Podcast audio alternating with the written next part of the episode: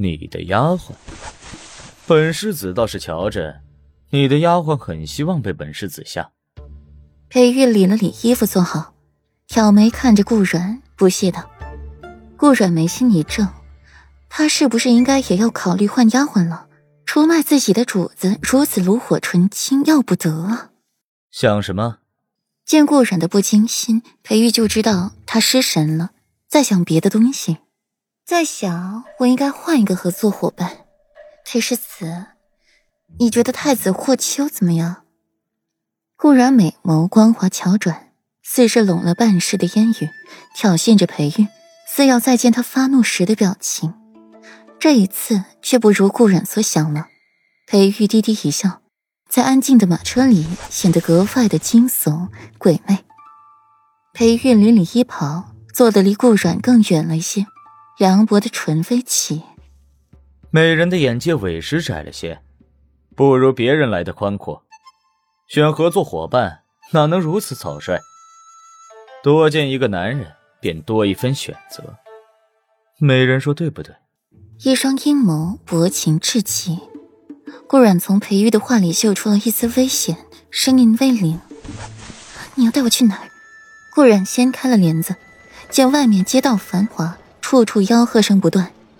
常年不出府，顾然也是不认得路，唯一知晓的。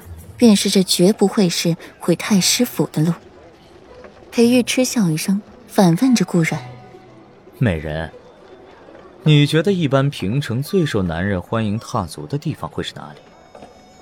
自然是秦楼楚馆、青楼，更方便美人选择。”顾然的心间一凉，猛地去看裴玉，他，他竟然要送自己去青楼？呸！映入眼帘的是裴玉脸上阴冷得意的笑，让顾软从心底里恐惧生寒。顾软，背叛本世子是要付出代价的。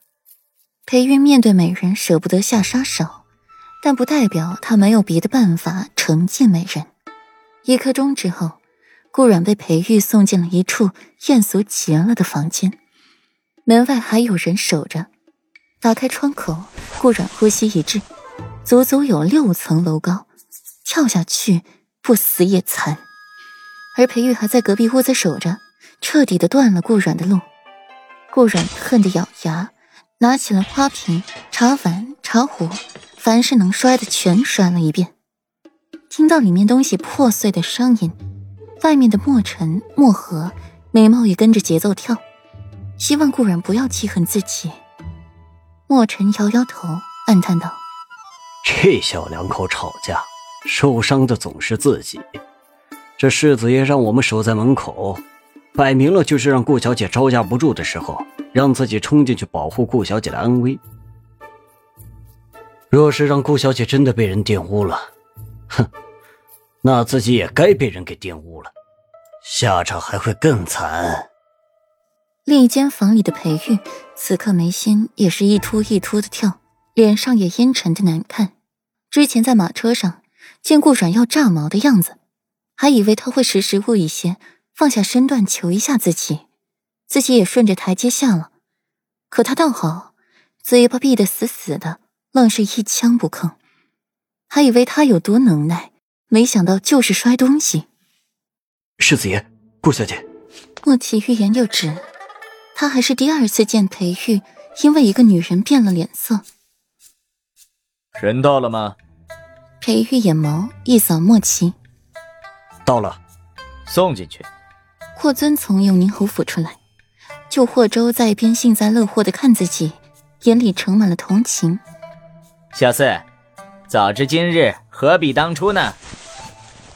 霍州一边嗑着瓜子，一边和霍尊说话。不就是左家小姐和他家亲亲表哥举动有些暧昧吗？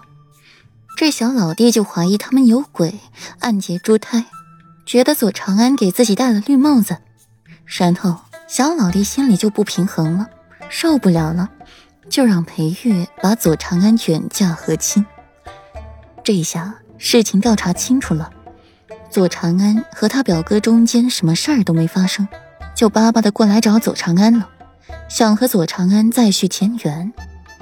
没想到左长安把小老弟给记恨上了，连带的也看自己不顺眼了，冷言冷语的说的话，不知道有多伤人心。